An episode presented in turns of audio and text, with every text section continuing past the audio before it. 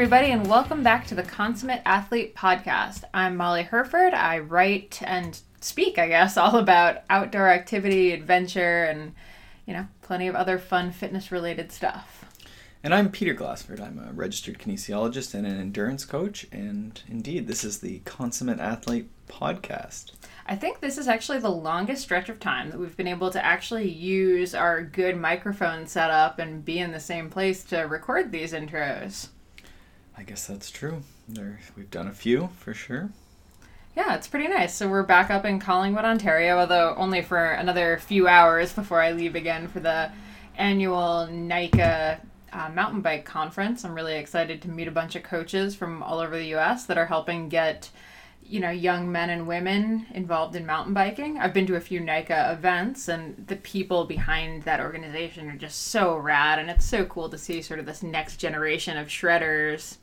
You know, getting And, out. and this is essentially the USA uh, Like high school mountain bike league, for yeah. mountain biking, hmm and not just for young ladies, but it's it's both Yeah. males and females. Yes, although they're really working on bringing more women into it. Although last year when I did my first NICA event, I think we brought out 25 girls in New Jersey, which is pretty awesome. Like getting that many young girls on bikes in one spot.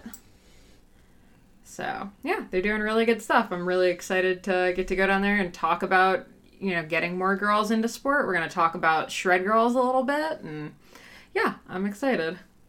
And apparently Bentonville has some of the best. It's like the new mountain bike hotspot in the U.S. Yes, you're going to have to mountain bike, so you're packing, you're packing your own bike today. Yeah, that's gonna happen. Anyway, How have we done on our consummate athlete pursuits this week? I don't. know. I feel like I've just been riding my my cross country mountain bike, so I have not done as well. But we had a bit of walking. We were. I don't. I don't know what else we've done. I mean, I've You did some strength yesterday. Yeah, I, I, I- I supervised some people doing strength yesterday. I was gonna say I've had a pretty good consummate athlete week. I ran, I walked, I rode, I did yoga. I did my first strength workout in quite a while. Uh, with yoga teacher training, I really kind of fell back on the strength training, so it's been nice to lift the heavy things again. Yeah, yeah. I mean, I've been sticking. I really still like that morning ten minutes uh, core. I have a twenty pound single twenty pound dumbbell, and I do a variety of things in our little pull up bar and little stretch band, and yeah, yeah. So that's been good. And my hypermobile big toe has almost repaired from our long distance hike. I Oh, mean. I'm gonna coast off that long distance backpacking trip for a while as far as consummate athlete lifestyle, but I mean, I'm coasting off of it in terms of how much I've been eating this week. So, yeah, yeah. man, turns out, yeah, 22 hours of hiking makes you really freaking hungry.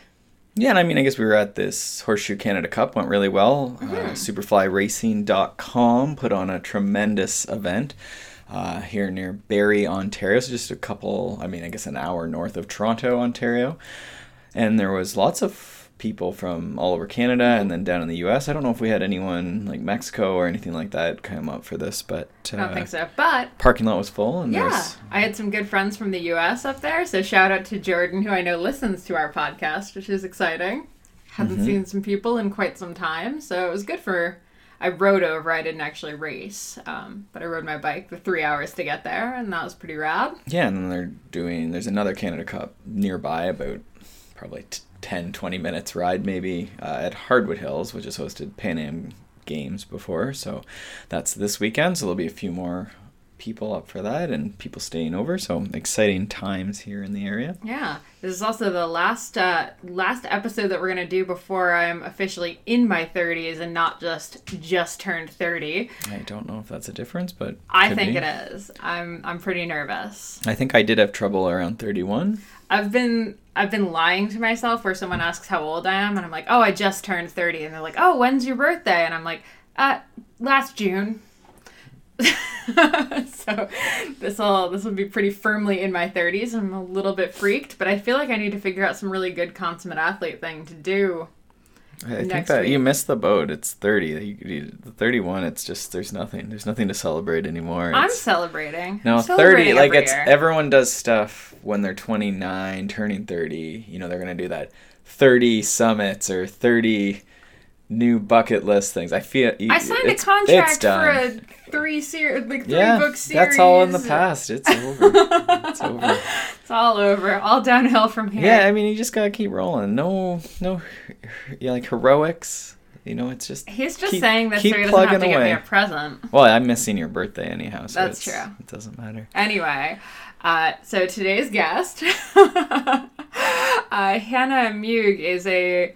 Uh, she's originally from Germany. Now she lives out in my one of my favorite places in the world, uh, in Monterey, California. So near San Francisco. Uh, Monterey, for those of you in the cycling industry, is where Sea Otter is. Um, Those of you in car and motorcycle racing would know Laguna Seca Raceway. Oh, right. That. Those of you into sustainable fishing would know the Monterey Aquarium. Uh, those of you into like golfing would be like Pebble Beach is nearby, and then also I think are the redwoods. They're not as close as people make it sound, but the redwoods of California. Are so basically, if you're a consummate athlete, you know Monterey. It's a cool area for it's sure. It's so rad. It's one of my favorite places on earth. So she gets to live there year round, which means she gets to ride there year round, which makes her incredibly lucky.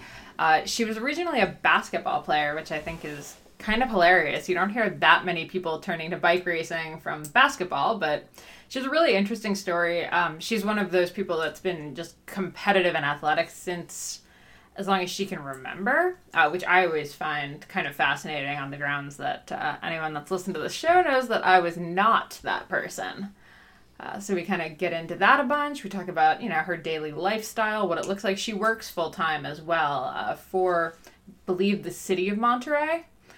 Um, so we talk about how she balances, you know, racing as a pro with a full time job, which I think a lot of female bike racers, especially, kind of have to do at this point, which is sort of a bummer. But you know, we're working working on that. Yeah, I mean, it sounds like a tremendous episode. Yeah. The other thing we just realized is we actually completely skipped our two year podcast anniversary. Yeah, we celebrated a hundred, but I guess that's not the the two year. It's just shy of that, right? No, I remember, you know, speaking of California, recording those first couple episodes. We actually recorded the first guest on our episode at Sea Otter in Monterey, Ryan yeah, Leech. Episode three, and Ryan's been on now twice, I think. So. Yeah, and we recorded the first two episodes in Big Bear, California, um, in this little cabin on top of a, a mountain. This is definitely true. Good times. So, you know, with two years in the books, you know, thanks to everybody that's been listening. And I mean, we have to really shout out to wide angle podium, the network that this podcast is on. They've just been awesome with supporting us. Yeah, yeah. I mean, they you know they have a few different shows there. A lot of them are cycling related, and you can check those out at wideanglepodium.com. And if you want to jump over, they are listener supported, so you can do that at wideanglepodium.com/donate. Um, and there's also a big donate button if you just go to the homepage. And so, sort of like you know NPR or any of these things, they they work sort of based off of donation. You can do a one time, you can do a recurring sort of you know one or five or ten or a hundred, whatever you have uh, to support the network or or just support your favorite show. And hey, let's let's just throw this out there. The more people donate, the better microphones we can get. So Well, exactly, and things like the mixer board and things like that so that we can, you know, do a more on location type stuff. So if you've been one of the people that has considered our audio to be you know, kind of in and out sometimes, the you know, the more donations we get, the better, you know, the more upgrades we can make. If you go back and listen to those first couple episodes, you you get to kind of hear the difference between even, you know, then and now. I think we've come a long way with our audio and what we can do, but we're always looking to improve. Yeah. So, without with, further ado, I think we should just get into it. I think so. All right. Well, my name's Hanna Muegge. I'm 20, 28 years old. Let me start over since you're probably recording this. uh, now that I actually have to think about this, all right. So, my name's Hanna Muegge. I'm 28 years old. I live in beautiful Monterey, California, and I'm originally from Germany. Um, I'm a professional cyclist for a DNA Cycling Team, and when I'm not riding my bike, I work full time for the Regional Air Quality Regional. I you know what? So I'm best not scripted, and I totally wrote out some answers. Oh my so, god, I love I should not even look at this. Okay, so I'm gonna totally just step away from everything and just talk to you. Perfect. So, perfect. Will be very nice. All right. So, my name's Hanna Muegge. I'm 28 years old, and I'm living in Monterey, California. I'm originally from Germany, but we moved over here in 2002, and my immediate family has lived here ever since. So Nice. yeah, I I race for a DNA cycling team, and when I'm not racing or riding my bike, I'm a full-time air quality planner for our regional air quality management agency. That's awesome. So I love I love what you do for work. Um, because you know normally when you have a pro cyclist, you have someone that's working in the cycling industry if they do have a, a full time job. So what drew you to air quality control? Yeah, so I think my entire life I've been fascinated by biology, playing in the dirt, playing in the sand, going diving, exploring fish, what what have you. And so for me, I came out to Monterey actually in 2012 to get my master's in international environmental policy. And I wanted to work on protecting the ocean. And so as I was getting ready to graduate, I really got intrigued by maps and I focused on geospatial information systems, also known as GIS, and somehow got involved in uh, with our regional government body here. It's called AMBAG, the Association of Monterey Bay Area Governments, and um, my boss at the time suggested she kind of she saw something in me and suggested I apply next door um, to our air quality management district. Um, it's called the Monterey Bay Air Resources District, which is where I live or where I work right now. And um, yeah, so I applied, even though I didn't have any background in air quality.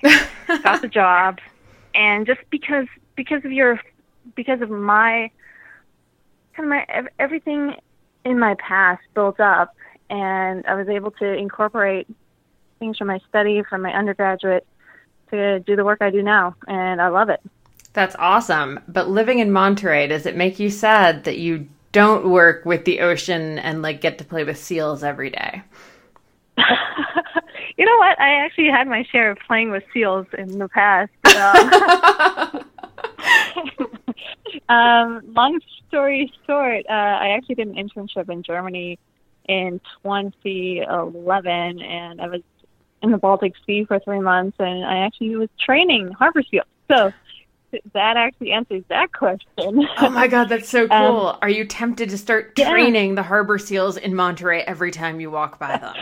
oh my God, no! I think they belong in their natural habitat, and I think they're doing just fine. hmm So I don't think they need any of my help.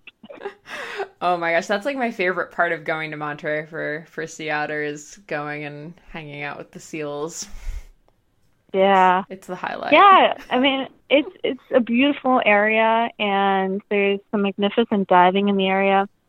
But I also I've been to some very warm places um, on this wonderful planet and have not gone diving here in the Monterey Bay since um, 2014. I was, Oh, wow. I'm scuba certified and I just the water is really cold. Mm-hmm. Fair enough. Fair enough. Okay, you started with basketball as your sport, correct? Yes, I did. And Well, you ended up here- cycling. Yeah, give give me this athletic background because it makes no sense. yeah, no, no, it doesn't. Um, I've really been an athlete all my life. Basketball wasn't really the beginning. Um, I did rhythmic gymnastics. Um, when I was in kindergarten, preschool, I was pretty good at it. Um, I was in regular gymnastics, and my life really shifted around basketball uh, in third grade, as well as track and field uh, running. I've always been a runner. I've always enjoyed just going out and whether it's playing tag with friends or you know getting scared in a forest and running through the forest um, to just just being outdoors and enjoying nature while running so Mhm. I, I agree there. Okay, so no, wait though. You swim, you bike, and you run. And you didn't Yeah, go for seems like- triathlon. yeah, what's wrong with me? I don't know. um, I, you know what? This is what happened. I was really good at basketball. I was just really good, and um, it earned me a full ride to um, college out in Illinois, Bradley Wow. University. I played four years of Division basketball, Division Division One basketball, um, and I also played for the German bas- uh, national basketball team. So Wow, I that's took awesome. basketball as far as I could. Yeah. Okay, so how far was that? Was that just through college then, and then after college you stopped, or when when did it end? Um, yeah. So for me, I knew that I I didn't want to play basketball professionally. I Okay. kind of expired my my passion for it, and to be quite honest, I totally burnt out. I haven't touched basketball since graduating from college. So that's exactly what happened. I burnt out.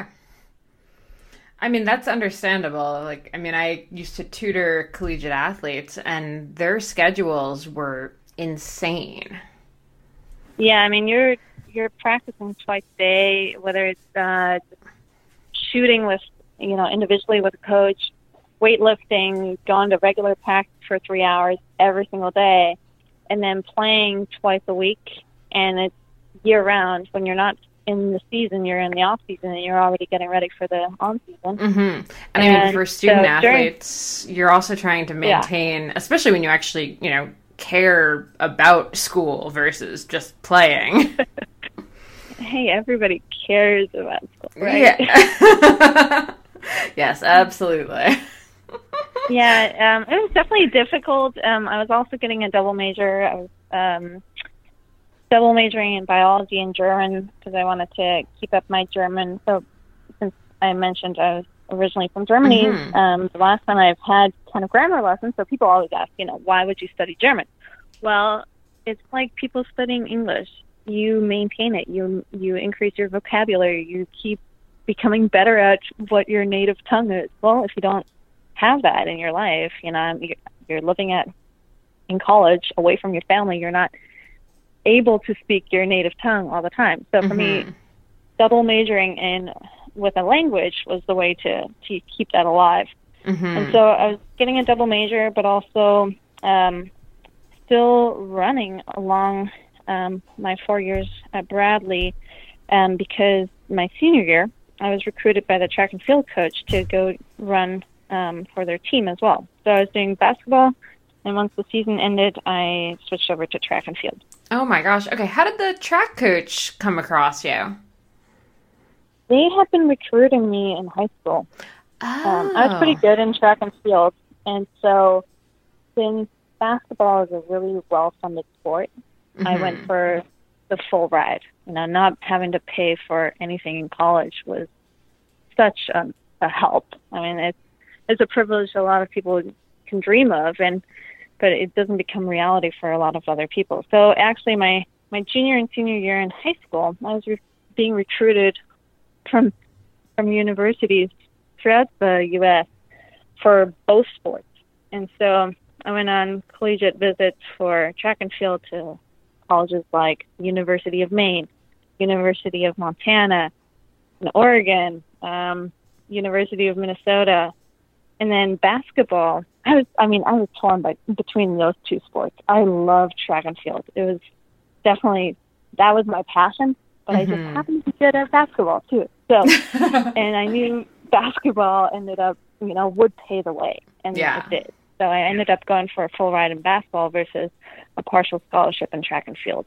yeah, fair enough. So in track and field, what was your was your main event or favorite event?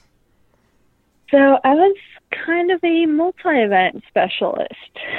So again, not um, I love the jumps. I did long jump, triple jump, high jump, as well as I was a good sprinter. I was pretty fast, so I did the 100, 200 meter dash, sometimes the the open 400, but also the relays.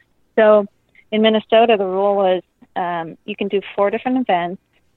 Um, if you're doing multi events, uh, you can't do of those four events, three could be jumps. and then you'd have one running event. So that was kind of a, a guide throughout high school. You couldn't just do, I guess, you couldn't do f- four field events. Mm-hmm. So the fields would be like shot put, discus, javelin if you had it, um, uh, pole vault, high jump, triple jump, long jump. So you could okay. do three and then a running event. Yeah. So All you were right. saying what was my favorite? My mm-hmm. favorite was probably triple jump. I love the complexity, the the technique of it. Okay, what exactly is triple jump as someone who definitely was not an athlete as a child and did not do track and field? All right, so picture a long jump pit. So you have a long running aisle, kind of mm-hmm. like a red carpet leading to a sand pit. And instead of there just being one white strip before the sand pit where you take off, the white bar is much further away from the sand and you do a hop, skip, and a jump before you enter the pit. Oh. So you have like a you have a buildup of three jumps in it, in themselves before you leap into the sand and you try and go as far as you can. Okay, I, I assume the uh, the rhythmic gymnastics might have helped you out a little bit here. You know, probably, but also the basketball because there's a lot about you can't travel, you can't there's so many rules in mm. basketball. You know, you have to always dribble while doing certain moves. So I think everything did play came into play for for triple jump. Plus, I just I was very good at just getting rhythms down. Mm-hmm. Um, yeah, I love rhythm. I also played in band, so maybe that helped. I love it. Okay, so we figured out how these three sports rhythmic gymnastics basketball and track and field can kind of go together but then you go and become a pro cyclist how does that happen so as you can probably tell um, i love doing a lot and sometimes a lot is too much mm-hmm. so during my final year um, of college when i was running track and field as well for our team um, they had a vision of me being really good at seven events.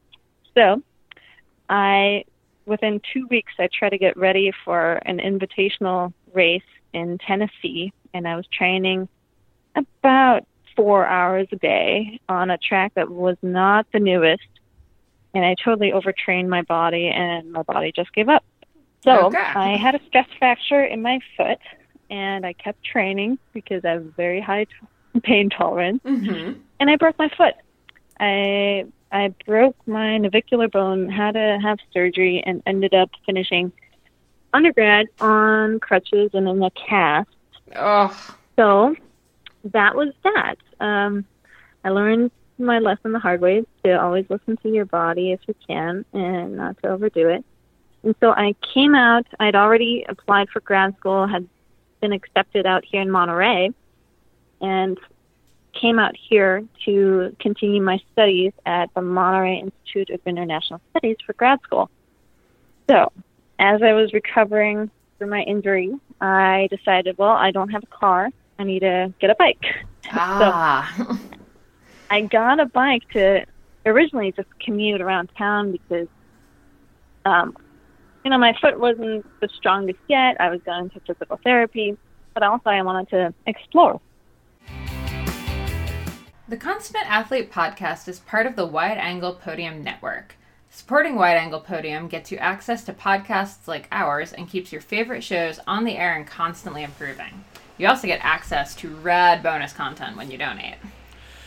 Check out wideanglepodium.com for show information, other Wide Angle Podium podcasts, and to become a donating member with awesome bonuses. You'll help support the Consummate Athlete podcast, and every donation helps us keep improving the quality of the show. Again, that URL is wideanglepodium.com slash donate. Thanks for any support. The bike was that beginning from commuting to exploring to exploring some more to really getting into it to going going on bike rides that would take half the day to just going in between classes. It became part of what I did every day. So my final year at in grad school, so it was a two year program. The, the second year, I ran into this guy who's super into bikes, and we started dating. And he's like, "Hey, you're pretty fast. Have you have you thought about racing?" And so my boyfriend, current boyfriend, and um, his name's Chris. He encouraged me to join his the the team that he was on at the time, the Monterey Bay Racing Team. It's our local uh, racing squad, and I did. So as the only female on the team, I was I started training and riding and then racing with the guys, and so that's how I got into racing in 2014. Okay, that's awesome. So, when you started doing the endurance, was that a huge change in terms of your training, or had you always been doing some endurance within the confines of, you know, all the other sports you were doing? Especially running, yeah. Yeah. So endurance, I would say, with running, you're always you always have that um, endurance aspect. With basketball, believe it or not, there's a lot to it that I think people can find exhausting. You know, in, in practices in the team, you're always you're constantly running. If you Mhm. you know if the team does something wrong, you're like, hey, get on the line. You know, do some suicide runs. So you're the punishment is running. hmm and so there's always some kind of um, of um, resilience through hey how how far can you go and how focused can you stay for that entire time? So i think that's why in basketball one of the, the reasons why practices are so long is to to train the body of all these different various athletes to stay mentally intact for three hours. Even though a game might not total that time it's still you have to stay sharp sharp for that entire time for a game. So, and so, um, yeah, go ahead. I was gonna say you almost have an advantage to like against people who've grown up with more of the endurance sport, like bike race mentality. Like I came into it, and for me, three hour races, like staying focused is so hard because that's not, you know, like I was riding a bike before this. Like biking, you zone out, but you have that like laser focus for three hours that you already know how to do. That's awesome. I think I had the strategy of uh, staying sharp, but racing is such a different sport from any other sport that I've ever done. It's incomparable. I I've I'd never experienced racing until I really put my mind into just racing. So Mhm. you know, you kind of you were talking about how how didn't I find my way to triathlon? Well, the first year that I started racing, so that was in 2014. I was also since I was gaining fitness again after my injury, I was also running again because I loved running, and I was swimming on and off because I love to swim. I'm a natural swimmer, hmm and so I actually did do two triathlons, uh, sprint triathlons, and I did a half marathon and a marathon. so Just you Um, know, casual. so I, I, yeah, exactly. Of course, I just you know got up and ran. No, I I definitely trained for all those events, but I didn't discover how important as a cyclist it is to just focus on cycling until 2015. So in 2015, that was kind of the beginning to to definitely focusing in on cycling and taking it serious. Okay. So where did the uh, the DNA team that you're on now come in? the first year that I was exploring kind of guest riding and going to the bigger events, I was racing for LA Sweat uh, for part of the year, and then I was on unattached for the latter portion of the of that same year.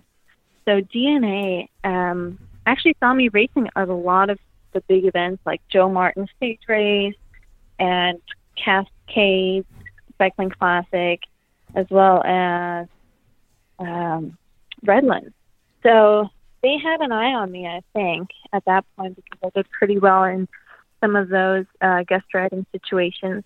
And then they asked me to join their team in 2016. Nice.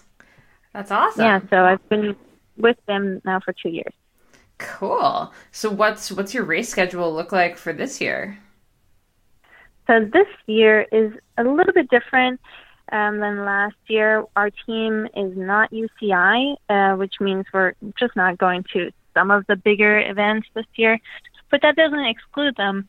And for me, I really love the spontaneity of just, you know, either booking a flight and hopping on a plane to, to go some, to some exotic place, Mhm. but also uh, training throughout the entire year and um, having multiple phases of an on year, like you know, picking an event, a target event in the spring, another target event in the summer, and another one in the fall. So for me, this year um, I started with I did Chico stage race early on. That was um, at the end of February. Then I did. Um, uh, let's see here, uh, San Dimas stage race. That was also recently in March. And then now I'm kind of focusing on some of the bigger races here in Northern California to prepare for the summer. And our team is also doing a lot of uh, adventure races and gravel races since that's becoming kind of a, a hot topic these days. Mhm. Yeah. Nice. So besides that, I think um, I'm also going to venture onto the dirt and do some mountain biking. And I'm still planning to get a cyclocross bike. So maybe in the fall I'll be heading up, yeah, going to doing some cyclocross events. That's awesome. You guys have some really good ones out in California.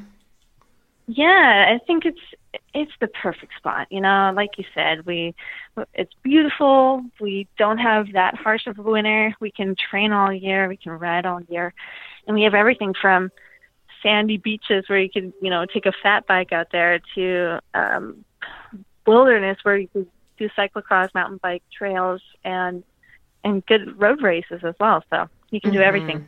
Yeah, seriously. It's the the commercials are true. Yeah. Okay, so you're doing all of this. How on earth are you balancing training, you know, seriously with full-time work? How does that how does that look? So it's definitely difficult, but it's not undoable or non-doable, I guess.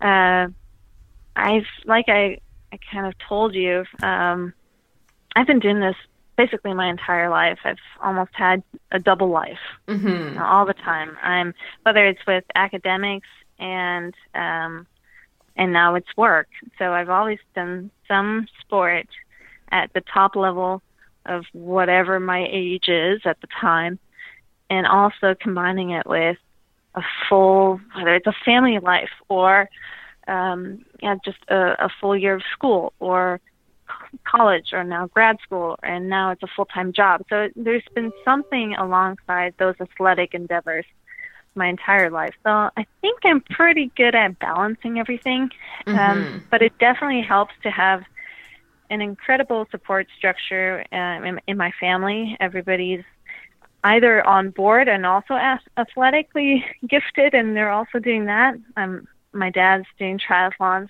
My sisters at high school were also playing sports. And uh, my mom has been such a supportive figure in my life that um, it's never it never occurred to me that it wouldn't be possible Mhm. to do everything. And so now um, being an adult uh, my boyfriend also races so that's incredibly helpful.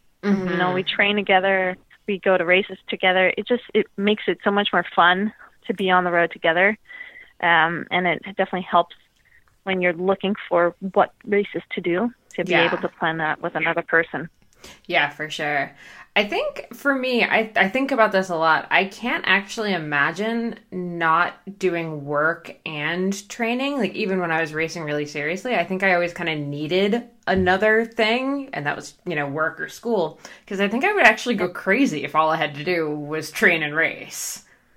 Yeah i i've definitely been in those shoes too where i'm like well what if how would how would the day look like if i didn't have work to go to i think i would just go get bored Exactly. I, mean, I would ride ride all day and that's i mean counterintuitive if you were just doing if you were riding for you know yeah. 10 hours every single day i mean what are you going to get get from that i mean you should better be a s- ultra endurance yeah. um cyclist of some sort you know go across the country or something Yeah, right? but uh, I've always loved having that balance of something else that you can um, just challenge yourself at hmm and be happy with.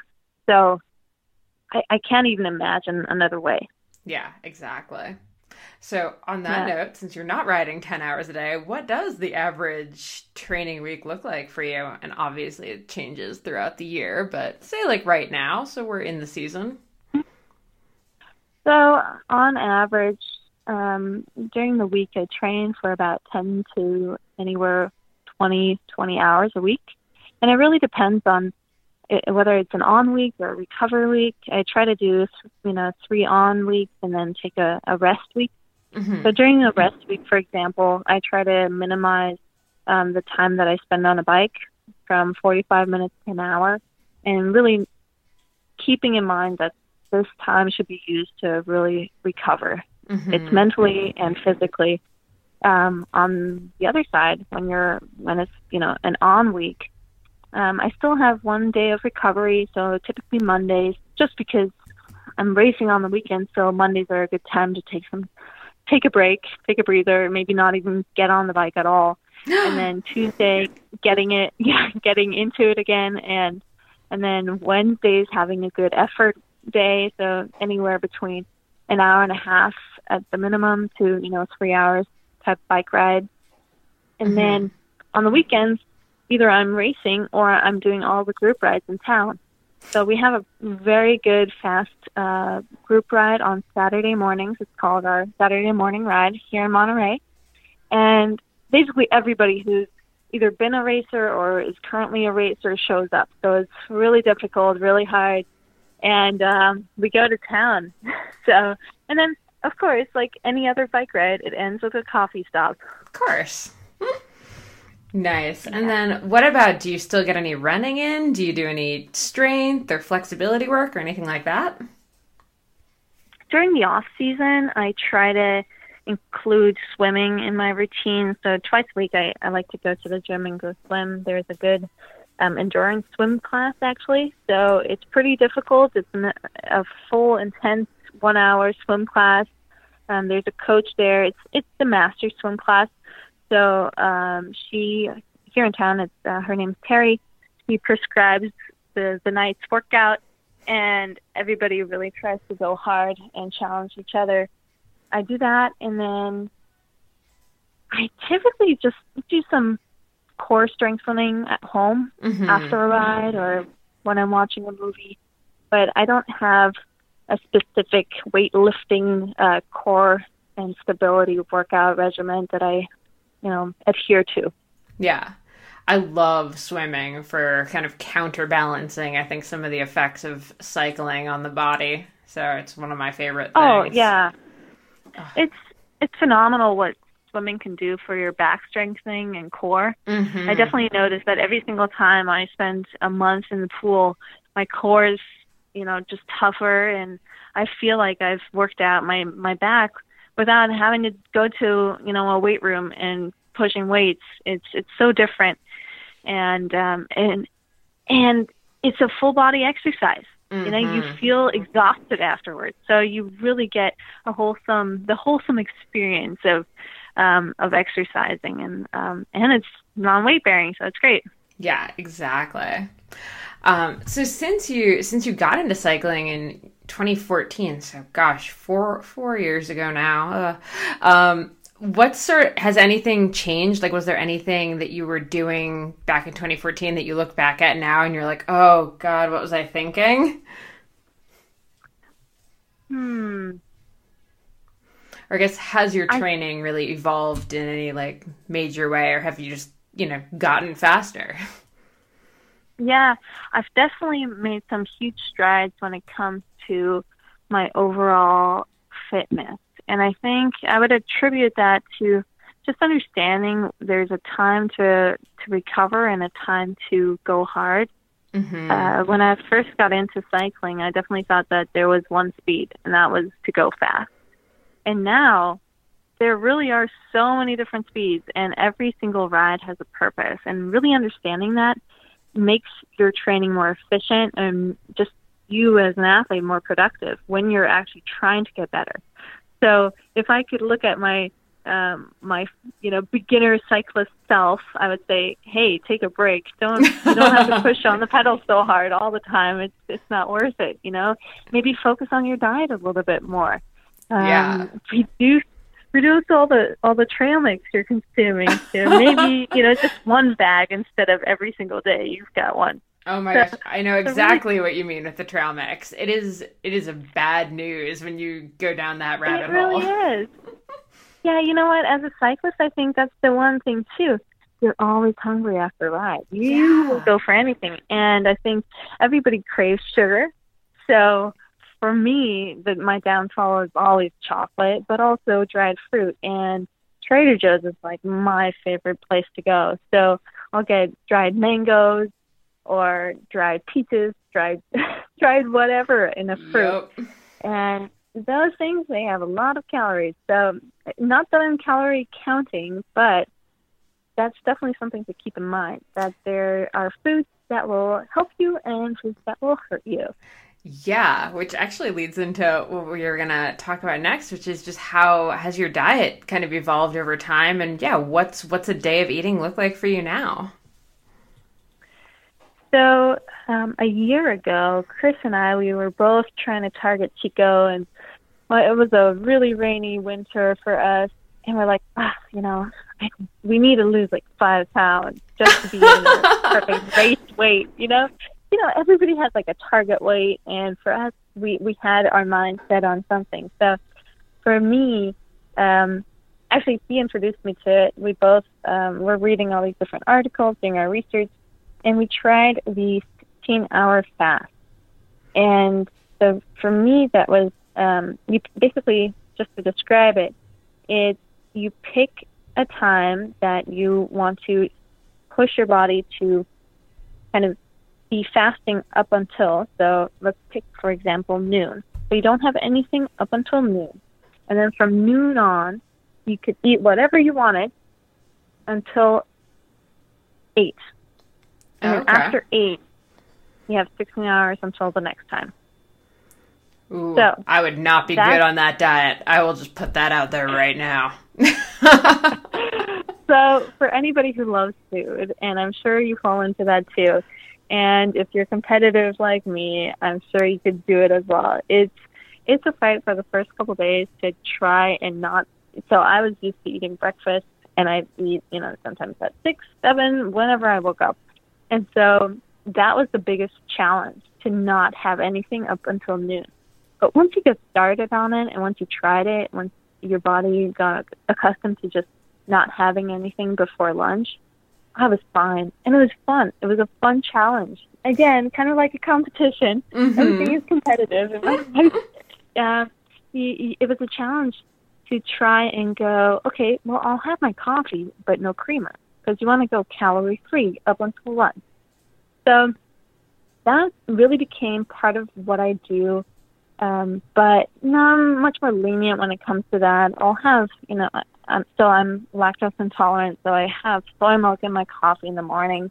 Um, sometimes if I'm out at a coffee shop and they don't have anything like that, I'll, you know, add add some kind of sweetener to it, just so that it's not too acidic. I don't really like that coffee acidic flavor, so. Mhm. Uh, but it's something you get used to. So, but besides that, um, actually, um, this year I discovered my little secret ingredient, and it's spirulina. Yeah, So- let's let's talk about that. How did you come across Yeah. it? You know, funny story is I I was just you know like these days everybody's glued to social media, and I was just browsing along, and I came across this Instagram post, and it's called SP2 Life. I was like, what's that? And my boyfriend's like, hey, check out what they have. SP2, it's spirulina. Haven't you tried a uh, spirulina before? And so I was like, huh. You know what? In college I did, but I tried it as a powder. And, you know, I wasn't really into it. I didn't feel any different. I didn't notice any significant, you know, increase in my muscles for basketball or whatever. so I was like, okay, well, I'll I'll check them out and and maybe you know maybe I'll try it. And so I uh, met the owner of the company, named Adam, and we got talking, and he's like, "Yeah, you should, you should, you gotta just try it. You really just gotta try it because it's so different from the powder form." I was like, "All right, convince me." So, he gave me some samples, and I I tried it for a month. And for us in town, there's this one. Have you heard of Strava? Mm-hmm. Of course. Okay. Well, everything's about Strava these days. Naturally. So, there's this one segment that everybody in town likes to, you know, go at and try their best at on these Saturday morning rides. So I said, okay, Adam, you know, I'll give it a, a shot. After a month, I'm going to go try my best on the segment. So for the last year, I've been trying to get a new personal record on this one segment. It's called the A Ride, A Climb. It's like the climb in town to get a good time on. And for a year, I couldn't beat my time. Um, I was glued to the same time. The best I could do was 10 minutes and 5 seconds. And the girl who had the best time did it in 9 minutes and 55 seconds. So that was the time to beat. Okay, so a month after being on spirulina, I finally got a chance to to try the segment. The weather was good, people showed up, and we went at it. Well, I was blown away by the results for me on that day. I didn't just get a PR, but I smashed the best time for the women. So instead of not being able to get a, a lower time than 10 minutes, I now did it in 9 minutes and 28 seconds. So I was I was just like, wow, what was going on today? So that kind of that was um one of those light bulb moments of man, you know, this this really has changed something in my overall health and fitness and I became a believer in it. So I've been using spirulina. So now this is a fresh raw uh, spirulina form. It comes in these uh, little rectangular pods, and I use it on a daily basis. Just one of the pods, you know, I pop it out of its little shell into a smoothie and I mix it with orange juice, carrot juice, a little soy milk, some some frozen fruit, blend it up, and I have that for lunch. It's perfect. Nice. I'm not gonna lie, I'm totally just sitting on my Strava right now, like trying to look through last time I was in Monterey because I know I was on like one of the rides that has like a billion segments, and I'm just like, huh. Oh, yeah, we have probably 400 segments for. It's, it's ridiculous. It's like a 30 mile ride. Mile. It's like you have 75 segments. like, hey, you did well. nice work. Yeah. Um, we are so all funny. avid Stravars here, so uh, it's difficult to find an area where there are no segments. Yeah, it's pretty ridiculous just like glancing through this. Um anyway, yeah, the uh the spirulina thing's interesting to me because I remember hearing a ton about it when I was back in my like vegan days, so in my early 20s. Mm-hmm. And you don't yeah. really hear about it when you're not into the whole vegan thing, I feel like. So, um I don't know if I mentioned this earlier, but I've basically been a vegetarian all my life. And I have definitely changed my diet here and there to kind of fit the times of my life and the location of where I was living at. Mm-hmm. So, um, when I was growing up, I never liked meat. Uh, my dad enjoyed medium rare steaks and I could not stand the sight of blood in my food.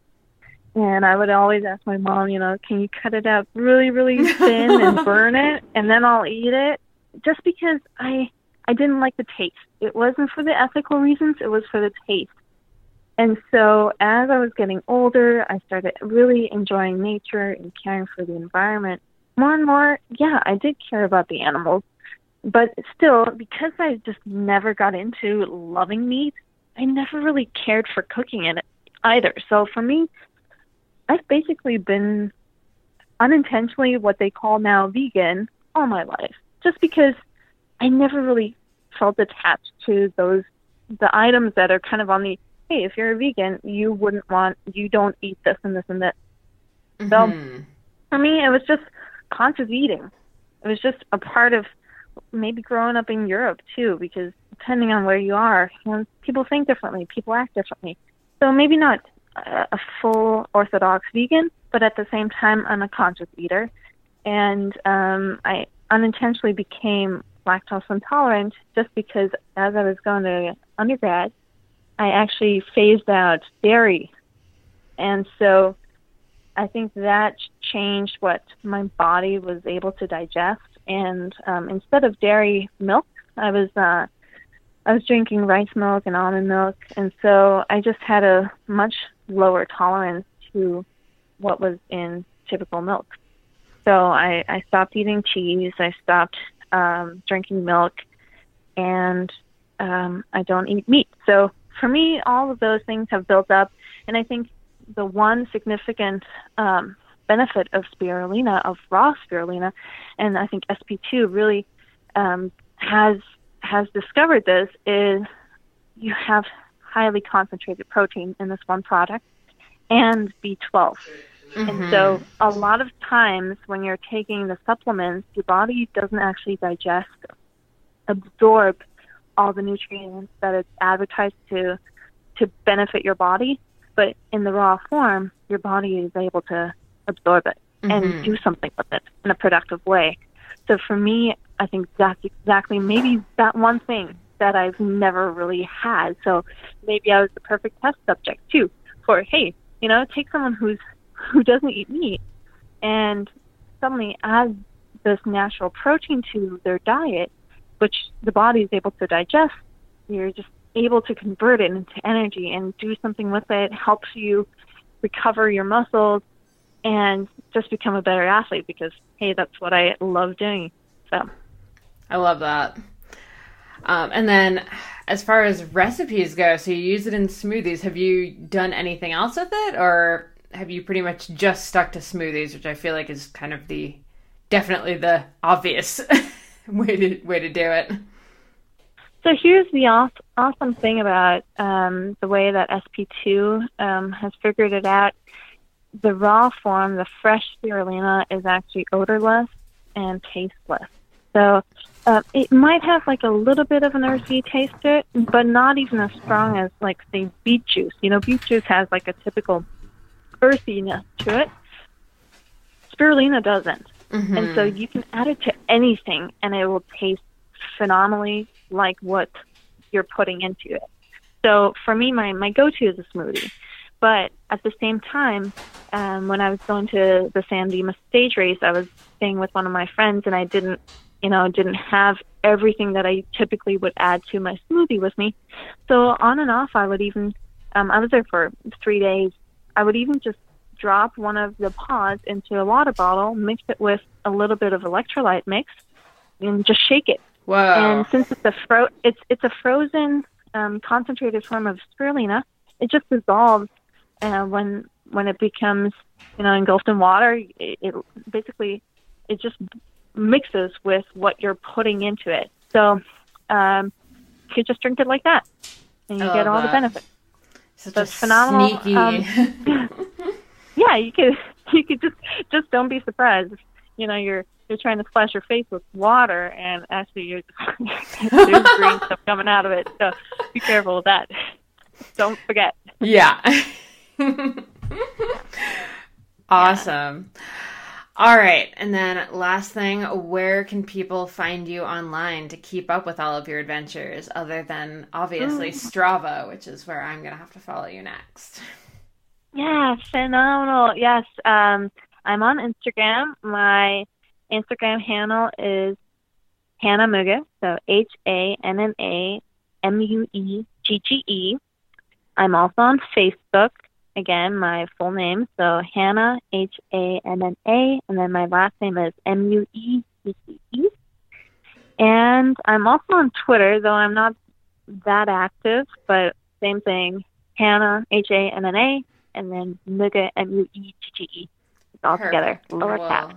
Perfect. We'll have all those links in the show notes. I do love your Instagram. It's so bright and fun. Yay! Awesome. Yeah. Instagram is awesome. Mm-hmm.